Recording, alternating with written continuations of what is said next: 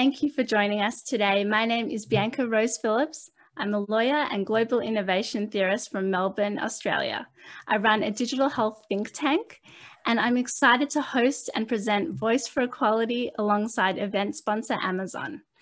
This is a defining time in history. Let's explore ways that we can achieve healthier and more abundant futures through a recognition that despite differences amongst us, we are all human.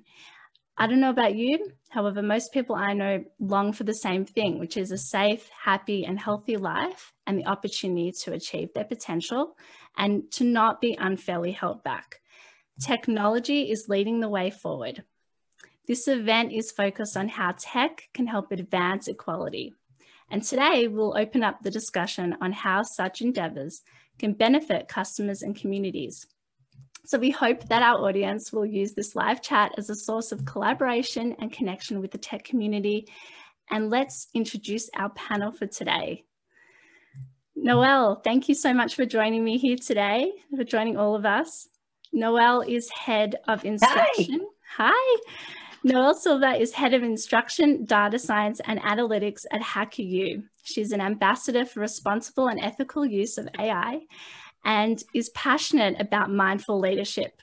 Noelle delivers keynote sessions, hackathons worldwide. She has spent decades as a trainer, architect, and evangelist for IBM, Red Hat, EMC, Amazon, and Microsoft. Noelle was named Microsoft Community Champion 2018 to 2019, and she's also a Microsoft MVP. Noelle was also recently named as one of the top 17 VoiceBot AI influencers in the voice category. Yay! Yay. Thank you, and thanks for having me. Thank you. Uh, Theo Lau is founder of Unconventional Ventures, and she is One Vision podcast host. She is an advisor, a public speaker, and a contributing writer for industry publications, including Nikkei Asia Review and Harvard Business Review. She has a new book coming up called Beyond Good, which showcases how fintech is changing business models and what every industry can learn from it to make broader inclusion a reality. Thanks Thank you so me. much for joining me here. Audrey Arbeeny. Audrey is an uh, Emmy Award winning, globally recognized sonic branding expert with over 25 years experience and has developed audio DNA and sonic identities for many of the world's most iconic and prestigious brands from Xbox 360 to sound and voice branding for the most prolific, iconic products of recent years, her sonic imprints are heard hundreds of millions of times a day throughout the world. Audrey is an advocate of equality through many of her projects and philanthropic endeavors. She is in voice and design and product category as top 17 VoiceBot AI leaders. Thank you, Audrey. Thank you. And Lisa Falkson. Lisa is a senior VUI designer at Amazon for Alexa Communications. She's editor and author of Ubiquitous Voice Essays from the Field, available on Amazon and Kindle. Lisa is an experienced designer of speech-enabled multimodal applications on various platforms. She has worked on voice technologies for many of the world's leading companies, and she was recently named as one of the top 17 VoiceBot AI leaders in voice in the design and product category. Ladies, it is lovely to have you here. Thank you for joining. What a crew. Thank you. joining all of us. Yes, what a crew. We're back. We're back. um, so I'm going to start with our questions for today. Noelle, I'll start with you. How does a lack of diversity and inclusivity in a workplace impact on how the end product serves customers and communities? Yes, this one is near and dear to my heart because I've been involved in so many products. And I think it's interesting because while I was doing that work, I never actually thought anything was wrong because in a environment where everyone is the same, it's very hard to detect that anything is wrong because everyone's agreeing with each other, all like the energy is good, like there's no dissension. And what I realized though is that the cost of that homogeneity is that at the end of that process, when you launch your product into the world, the world is not homogeneous. And the products we intended with the all the goodness in our hearts to serve everyone actually served very few in the way that they deserved to be served and the way that we actually intended as the engineers. So I think one of the kind of heartfelt, you know, ideas around diversity that is often missed is that those that desire it often can't even see that they're not in a diverse space. Um, and that's why it's really important that if we do see something, we say something because I often would look around and be like, that's weird that I'm the only, you know, female Latina. It's weird that there's no one here that represents, you know, the uh, physically disabled community. But I wouldn't say anything. Like I wouldn't feel even empowered to say anything. If there was anything good that came out of 2020, I do feel like being empowered to say something when you see it, um, I feel like more of us feel that power. I also think that as a generation of leaders, we're getting more diversity in leadership that can show teams it's okay to be like, shouldn't we have some more diversity and perspective at the table? We're hiring in more diversity. We're elevating more. Uh, we need we need to do a lot more than that. But I do think that at the heart of it, it's really creating awareness because most product developers, creators, creatives, we want to build for everyone. Um, and oftentimes, if you're put in an environment that is all similar, it's hard to see outside of that. So, finding people that can be that voice for diversity within your organization, finding people and not even finding them, just empowering them to say something with psychological safety that it's okay, I think is a huge step organizations can take, leaders can take in empowering their people. That's wonderful. Thank you so much for that, Noelle. And as a follow on question, what is one practical step that any tech company can take to ensure that their products serve as many customers and communities as possible? Yeah, so I, I started thinking about this a while, maybe two years ago, as I was um, working very closely with about 17 products at the same time. And I realized they all shared a very similar problem, which was they started off as research projects, research projects that were at the heart passion projects for a very specific individual. and then now we were thinking about how are we going to productize this for millions and or billions for that matter. And one of the challenges in that is that we took a very specific perspective in building that technology, which was, of course, the triple PhD that decided to start the project and get funding for it. So, one thing I encourage is as organizations start to productize AI and voice technology, that they look at the problem they're trying to solve and grab, get, attract the domain expert into that problem as soon as possible. And because I see a lot of people, I myself build technology to solve my son or my dad's problems with communication, but I'm not a communications expert. And how much better my solution would be if I roped in a speech pathologist, if I roped in someone who understood cognitive delay or TBIs, traumatic brain injuries. And I feel like that's a bit of a, a miss sometimes with companies is that they don't realize how valuable that and really critical that domain expertise is. So that's I mean, there's so much, and I'm glad there's so many, there's more of us here to talk. There's so many things that organizations can do. But that is one critical piece that I feel like if you include that domain expertise, they also tend to be empathetic to the audience you ultimately want to serve. And so I feel like that that could be one thing you could do that could really change the outcome of your AI project or your voice project to agree with it. It's also important to make sure that that when you're testing your product, you bring in those people. And that's one thing that I think we've improved in overall in tech in the last um, many years that I've seen, which is I see folks, um, you know, blind folks on the testing team. I see people with various different uh, disabilities and um, you know, range of age and so on. And I think that if you if you make sure that your testers are representative of a larger population, you're also going to bring in that perspective. So having the experts, as Noelle said, pulling them in, but also making sure that people test it, um, you know, are not just a homogeneous group, but a, a widely diverse group.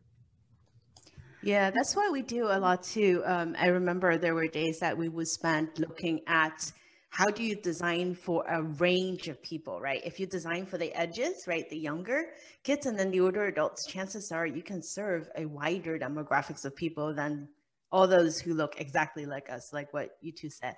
Um, I remember reading somewhere in Georgia, in the state of Georgia, there's a center that is catered for people um, with disabilities. And the tech companies and clothing companies are actually using the residents from that community to help them test out products, right? Like ones that um, have speech impeachment. So we, have seen tech companies that are using them and helping um, them figure out how do you create a more inclusive voice solutions with people that have speech impairment or people that have disability. How do you create more adaptive clothing? Zippers that are easier to use, magnetic buttons, things that we don't typically think about, right? When we get our kids dressed in the morning, we're like, oh my God, you know, just put this on. But there are all kinds of of different needs that I think our wider society needs. And and like you, Lisa, I'm encouraged by more awareness that's going on, and we just need to keep it up. And I'll just add to that because I, I totally agree. There have been things that have gone on in the past year that uh, I found to be super interesting past year or two um, in airports, special rooms for uh, like a quiet space. And I do sound, and we all do, uh, but but a quiet space for people with PTSD or autism, because too much noise and too much uh, confusion gets them very, very upset, especially when they travel in those spaces like that. Or um, sneakers being designed because somebody can't really tie a sneaker and they have a special sneaker made for somebody who has, you know, a disability and and it's on the market now. It's like a, a commercial product. So I think we've come a really long way. I think that we're really addressing, starting to address, and, and just having this conversation right now, I can't even imagine would have happened five years ago. Definitely, we are coming a long way, and um, just having this group together is is really fantastic. So Theo, I'm going to ask you a question now. Uh, many of our listeners today will relate to experiences of inequality in their lives. Uh, perhaps these experiences were at a time growing up without the internet or without social media. Our children will only know a world with considerable amount of technology like the internet and they will constantly be connected. In your opinion, what are the opportunities that we should explore in terms of how this connectivity could enhance equality, diversity, and inclusion? It, it's an interesting question. I think, like you said, a lot of us um, have experienced different situations. And I would say, if we look back at the last nine months, our lives, it's a little bit different. You know, we are all here. We're not meeting face to face. Noelle, you live across the river. I had not seen you for nine months.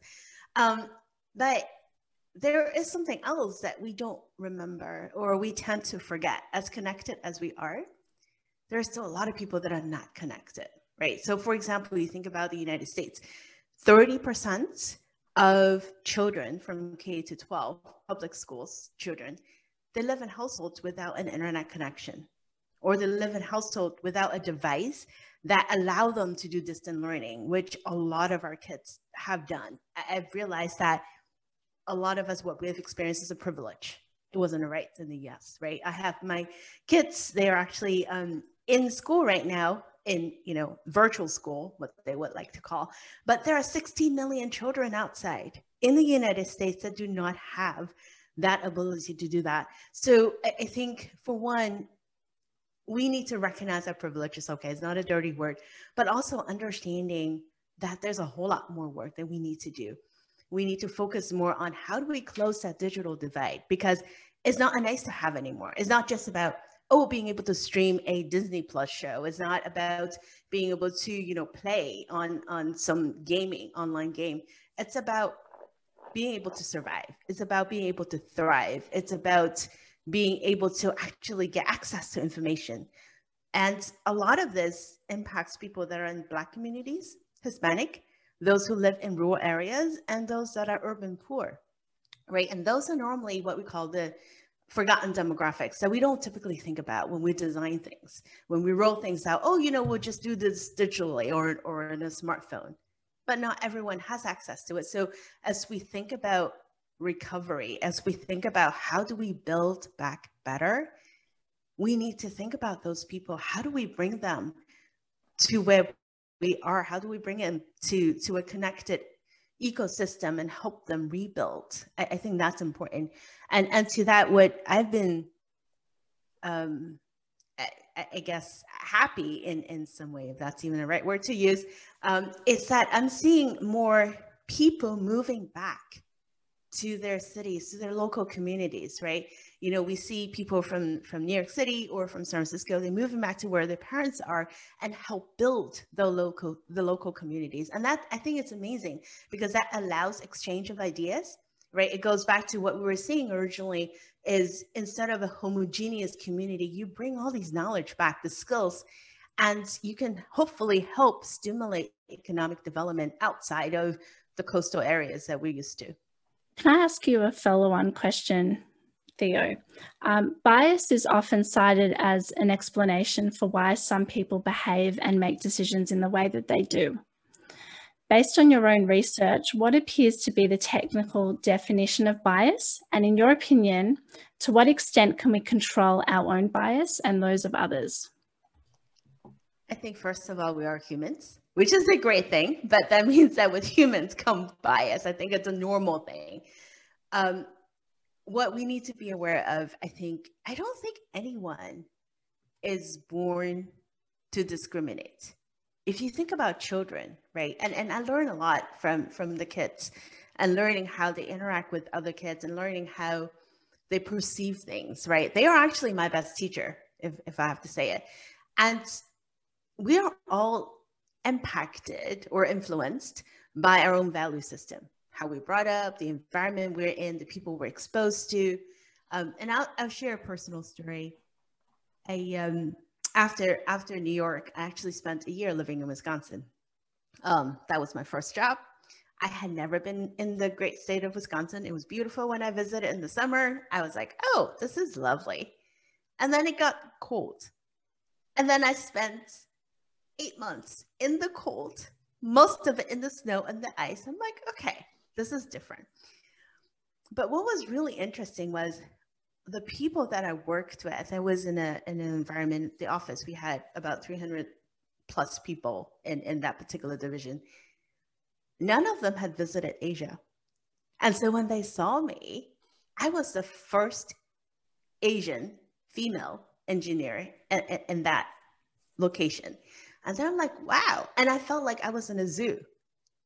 It's not because they were being mean about it. It's just they're not used to it, right? The environment that they grew up in, the people they interact with, they didn't have anyone that looked like me. They looked very much homogeneous and they were not like me.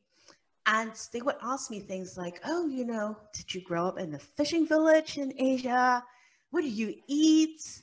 Like, okay i eat normal food and and and and my favorite was where did you learn your english? And they would speak so slow. And and so if you just look at it from the surface you would think wow this is bad. This is this is not good. And and all kinds of words from bias and discrimination and all kinds of negative emotion would come up. But if you stop and think well they are not trying to make mean about it. They're actually trying to learn more about you. It's the reaction of interacting with people that they don't know, right? And and so if you bring that and you project that out to things that we have seen this past nine months, right? We need to, I, I think, in a way, be more empathetic, be more understanding of how people react and why they are how they are, and learn from the kids um, I learned a lot from, from my kids the other day because we have we have multiple devices at home. And last week, my my daughter, she's eight, she's like, "Well, you know, mommy, I'm gonna disconnect all the devices." I'm like, whoa, why? Because we had so much fun, like asking questions. And, and she said, no, because I don't want it to listen to me. It, it creeps me out. It just responds and it talks and chimes in our conversation without us asking. And, and it's really interesting if you think about it and you think about how we normalize a lot of these, how tech behave and how humans behave. I, I think if there's a takeaway from what we've learned and how we can move forward with a new year is, is reach out more to people who are not like us, learn from the kids, read more, understanding what we're seeing. A lot of that it's bias is, is normal it doesn't make it right or wrong. It, it's normal, but we need to make it better because having different opinions, having different viewpoints, having different people that don't look at us is, is beautiful. Diversity is beautiful. Uh, Lisa, thank you. When you reflect on when you started in tech compared to practices today, where have we made some good progress on equality, diversity, and inclusion? And what are the barriers towards greater change? All right, so I'm going to date myself by saying I started in tech in the 90s, um, came right out of grad school, and I, I also was in hardware to begin with, which is kind of hard hard to believe now, but because I've been in speech recognition for so long. My first job, um, I was working on memory for large servers, actual memory chips, and um, a lot has changed, honestly. Um, and I hear even more so when I talk to leaders, you know, who started their careers in the 80s. But just from my own personal experience, I think one thing is um, just awareness. I was um, prepping for this and I was thinking about all the ways that we currently, you know, my current job at, at Amazon, I'm um, a manager now, so I was recruiting and um, even just in the uh, writing of job descriptions, we think about diversity. So um, I am not sure if you guys know some of the studies about how certain words appeal to one gender versus another or offend some gender. So, so things like ninja or rock star tend to dissuade women from um, uh, applying to certain jobs. And so there's actually, you know, I have a guideline and a list of things to look out for and to think of um, you know words not to use words to replace them with. And i think just that awareness that we are going into um, our recruiting process you know just sourcing these people thinking ahead of time um, that we want a diverse group of folks. Um, the other thing i would say is um, within the companies there's way more, more support for um, minority groups. And um, I notice, you know, this specifically, I'd say in the last like five or 10 years, there's um, tons of groups um, about, you know, women leaders. Um, I get asked by management uh, for feedback. Do you feel that you have enough female um, leaders? You know, how, how do you feel about diversity in the workplace? Like we have these open discussions and that was just nowhere in the 90s. To be honest, it was just a complete and total lack of awareness. It was like, the majority of people were men, you know, in engineering, um, and no one really addressed the issue that that we would actually even try to like reverse that um, uh, that trend. And um, so I'm really, you know, I'm impressed. And in fact, voice is one of the fields um, and I love this about the voice industry. It's one of the fields that is very um, gender, well gender balanced. And I'm not sure 100% why that is. I know it's partly because it's an interdisciplinary um, field in tech and there's a ton of um, uh, interest in linguistics from women, but you know, it, it, it, doesn't even break down like that because when I think of like the top um, three men, uh, designers that I know in voice, they're all linguists. And then my, I myself am an engineer woman. So it's, it's really just this cross um, group of really diverse gender wise, where I think we need to work um, honestly is in um, minorities, in recruiting of minorities. And, um, and that's something that I'm very passionate about and working with some of our um, design leaders on is how can we have more of a presence um, at conferences or events or universities um, with a more diverse population because that really is, um, I think, not well represented. And as Noelle said, um, the product is better for it. The product, if it is designed by people who are too homogeneous, it's not going to serve the needs of the, the complete population. And so what we need to do is try and have designers from different backgrounds contributing to these products. Absolutely, I agree with that. And um, that's just so important that we have that diversity and that representation within organizations. As a follow on question, and this actually relates to, to what you were just talking about, can voice tech help to advance equality, diversity, and inclusion in society?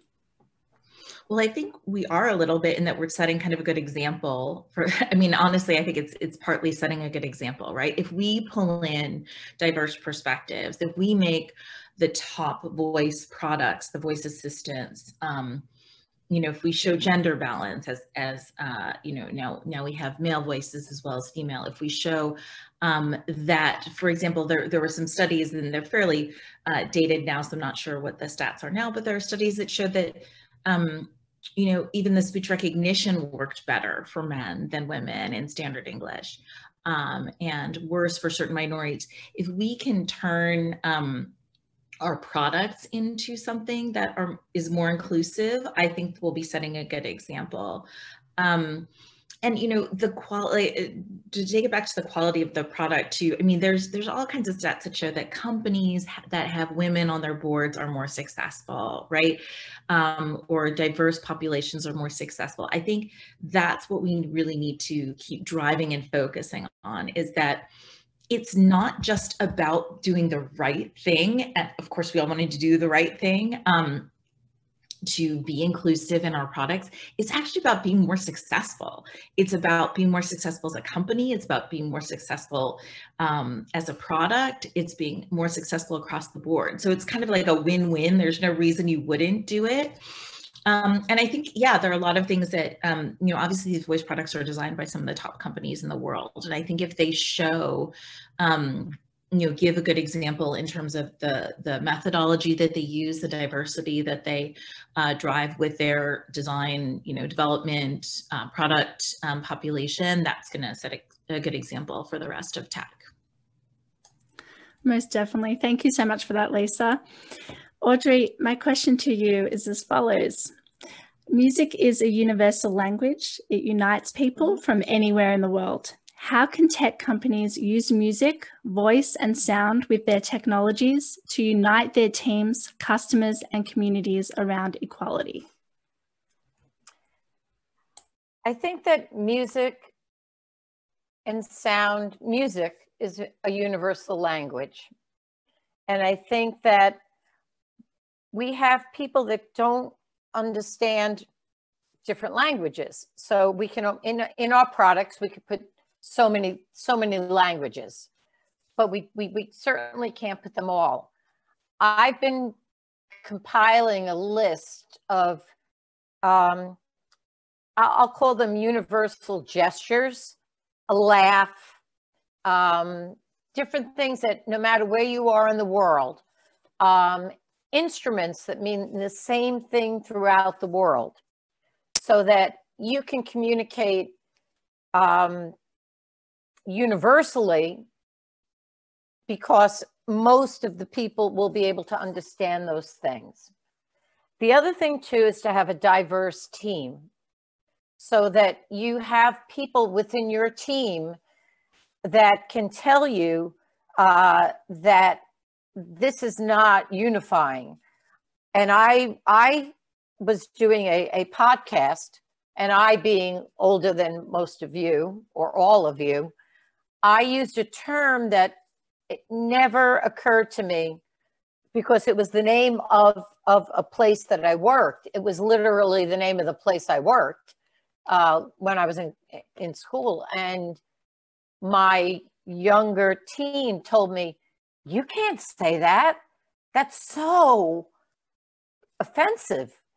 And it to me, I never even like knew that it had become offensive over the years. So I think that keeping keeping things really open and listening to what people have to say, I think that we could learn a lot from them. I think that um, different cultures uh, different expressions mean different things. And I think that as long as we're aware and we're listening and involving other people, I think that we can bring a lot of unity to it. Secondly, let's find those commonalities that are universal across the world that everybody will understand, build them into our products. And the other thing that I think that is extremely important is to um, localize the voices because I've been doing this for a very long time, 20 over 25 years. And it would be, um, well, we want a voice that sounds whatever. We want to, you know, we want to cast it this way. Uh, and now we don't get that anymore. We want that voice. So there is no, you know, um, putting someone in place that shouldn't be in place. That's really including and being authentic to the different cultures, to the, the different, um, it, it's really taking it to a different level. That's what I think. And I, and I also think that when you have, when you have that, not only does it serve the greater good, it provides more opportunity for different people. And I think that it really brings an authenticity. And that's what we, we, we need to do in, in what we do. And that authenticity may eventually wind up being, you know, like an AI, but it'll be as authentic as we can get it. Uh, so I found in the past year or two, uh, getting calls to replace out voices and replacing them with authentic voices. So those are the things to me. Find the universal instruments, mm-hmm. find the universal nuances in voice, and also do things like skeuomorphism, which is like if if you if you're building in a sound, building in in because I do sound, not just voice, like I do all sonic branding. Um, build into that sound what the sound would actually sound like if you were listening to it. So that the person has a real understanding of what you know you try to lead them along to what it, what you're trying to communicate that's fantastic. This is why we need multidisciplinary teams, right? Um, as a follow on question, Audrey, if you want to change the world, you need to be a champion at the art of communication, advocacy, and leadership. What advice do you have for changemakers in terms of how they communicate their message of equality? And can you refer to some specific communication approaches that have worked for you as a professional communicator? Sure. Um, my goal is to change the world.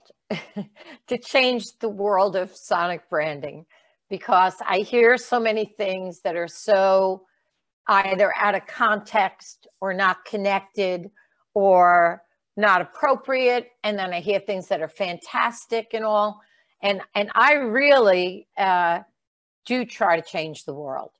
I, I really do because it's music and sound and voice and vibration. They're all really physically, mentally, emotionally my passion. And what I would say is I, I, do a couple different things. Is one is that we do a lot of pro bono work. And that if somebody really could use sonic branding and is a nonprofit or has a need, like we did, I mentioned on the last podcast what we did with um, Project Osmosis, uh, which is uh, in a city design program in Chicago. But we also did with Cycle for Survival because they, you know, there are a lot of cancers. They they call them orphan cancers or rare cancers, and they don't get the funding because there's not enough people that are going to that have that illness, say like um, a breast cancer or a lung cancer, so they don't get the kind of funding that other illnesses get. And we did an entire sonic branding initiative for them. Um, we we try, and I also, on the other side of it, I take my team with me. Because I feel, in a sense, in my industry, they're composers mostly, producers. They're pretty young for the most part, and it's a little bit. It's hard work, but it's it's a little bit privileged, you know, to get to work in the arts. It's very hard to get a job in that. And I take them with me and I have them work on these projects. Thank you for that, Audrey. And what I'm hearing Did there, that answer your question? Absolutely. You know, it's about leading by example.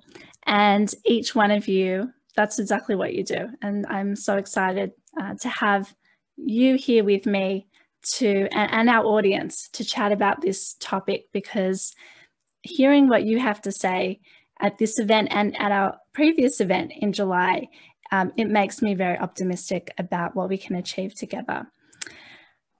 Any further thoughts on communication strategies? I have one more. Okay, go for it.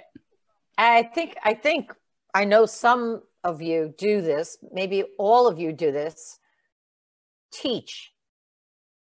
Um, I teach at three universities, uh, sonic branding, but the last one that I did was uh, a program this summer, uh, this fall uh, at FIT was called Design for Social Impact. And my portion of it was um, to design for uh, inclusion, uh, and it was really fantastic. Um, I never in my life thought that I wanted to teach. I never saw myself as that. When I was first asked to do it at Pratt was probably in nine years ago to teach sonic branding. And I was like, I don't really, I'm, I don't have the time. I can't and it's like but there's no other course like this in the world that we know of and these are visual design students and they need to open their world and so i said okay i'll do it and i learn more from them i, I learn as much from them as they do from me and we are all uh, seasoned professionals i'd i'd like to say and I think we have a lot to give. And I think we have a lot to communicate. And this last course that I just finished, each student, like they applauded at the end and they've all reached out to me. Uh, and it was amazing because they really got it and they really want to change things. And I just was just, it was one of the best experiences I've had. I would love to just teaching. chime in really quickly yes, um, because I think there's lots of different ways to do exactly what you said, Audrey. I totally agree. Um, in sharing your message and teaching what you know. Um, and sometimes it's not in this classical form of like a classroom um, and even sure. an online class right where it's it can be intimidating me i've been building an online class forever and as far as I'm concerned, it's like my book. It will never get done because there's always another thing I want to add. but what I you and me do, both. but what I can do is I can actually share my stories every single day through the beautiful wonderfulness of social media, through different platforms. I mean, even getting on one of the things I do think we touched on a little bit is just a lot of the issues we have are systemic. They are deep ingrained challenges to the way people think. And just implement, like me just saying, hey, you know, make sure you're closer to the domain or get better testers or um, increase the diversity of your teams. Like none of that's really going to matter until people actually change their mindset. And one way I've seen that be really, um, one way I've seen it happen is through just empathy, being able to see people in the job struggling and overcoming. And through that, they're like, oh my gosh, A, I have that same experience. I didn't know we were the same. Or B, I don't have that experience. And that's crazy that you have to do go through that. And so the more little teachings that we can do through TikToks and you know Instagram live, everything, all these, yep, every all these different mechanisms. I think it's really important Teach. that we get into the habit of documenting our experiences, the real experiences, right? Not the Instagrammed rosy glassed version of our experience, um, but really like this is hard for me and being i always call it like the messy middle being willing to like expose the messy middle part of your experiences. Because we always like we always tell this beginning because we think it's going to be awesome and then it's a mess and then we maybe tell the end maybe if it's good. So i encourage more people because it will help this whole diversity of thought diversity in in inclusion equity all stems from this what you had mentioned audrey and, and actually all of us i think mentioned it but this true authenticity of self like that each of our voices is important um, and we need to a stand up for each other but one of the best ways we can do is just like you said lisa be a good example you know just be willing to tell your story um, and that alone will teach people. You don't have to set it up. You don't have to build a class, you don't have to build a checklist, you don't have to build a blueprint. Just tell your story. And I think we are all doing that now. And I'm so grateful for Bianca for bringing us together. It is an incredible uh, opportunity, but we need so many more, like so hmm. many of these lists. We are all on this amazing, great list, but there's not enough of us. There's not enough people of color. There's not enough diversity. And all there's room for so many more people to join us on this stage. And uh, some people actually will say, oh, no, I can't tell my story. Oh, I can't do that. So I think the more that we do it, the more empowered we can help people feel. And I, also like this think... a million times, Noelle. We're on social, I'll be like, oh my God, I love this. And, and, and I think our stories are important. Each voice is important. But what I would always also encourage all of us to do, since we all have a platform, is use our platform to advocate for others there was a recent story that came out with a award. We're not going to name names, but an award where um, three authors will be nominated.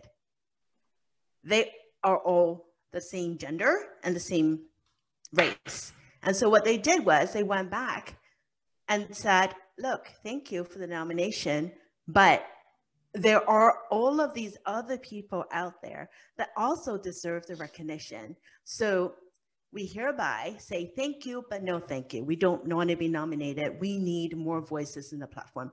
And I think it doesn't matter if you're on a, on a panel, because we see a lot of homogeneity on panels. If you are on any of these lists that we are all on, anything, bring more voices and advocate. Someone told me um, last year, and I think it really resonated. He said, It's not enough just to bring people to the table we need to give them the mic. Let them speak, let them talk, let their voice heard. And I think we can all do that. And also, I, I find myself, and I, I don't know where this came from, but I, I, I find myself having, uh, the older I get, having so much empathy when, I, when I interview people for jobs, you know, to hire them. And if I see somebody that may seem nervous or shy or, you know, like I, I have, I feel so drawn to them that I want to nurture them because I, I, and I had one just recently in that, that class I had in the fall. She couldn't afford to go to college this was the only class she was taking. Um, and I, I find trying to really do that extra reach out to those people and acknowledging them. And she couldn't make a class. And I had really no obligation to spend four hours on a Saturday to replace that class for her, but I did. I, I, I, I totally agree with you. And I, and I think empathy goes a long way. It really does. Empathy, education, these events are important. Uh, being a mentor to others, Um, I have a podcast where I'm inviting people on who, you know, they may not have a big social media presence and they may not be well known um, or known by many at all. But, um, you know, we need to bring as many voices into these discussions as possible.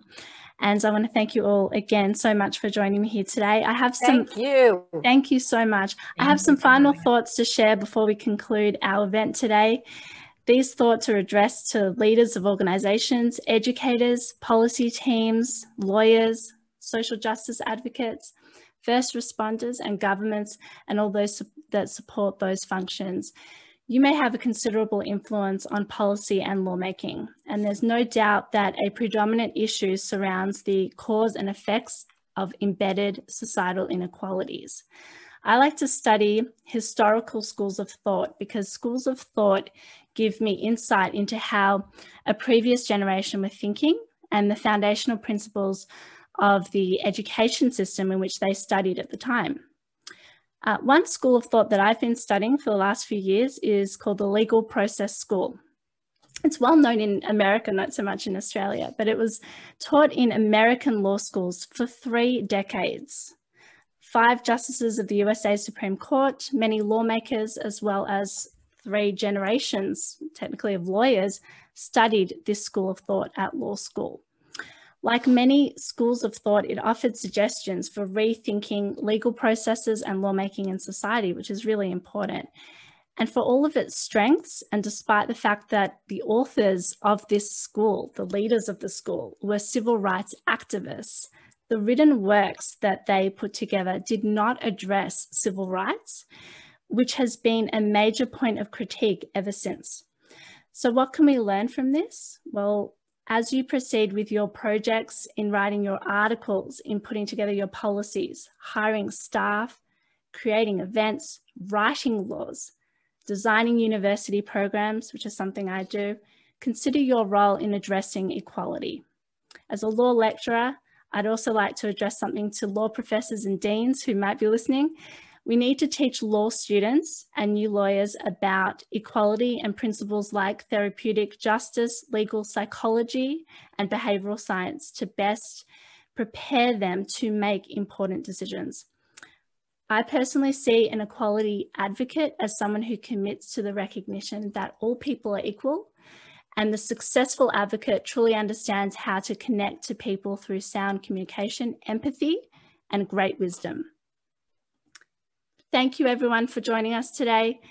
Please join our Voice for Equality page on LinkedIn to stay connected to this community. I want to thank our panel again.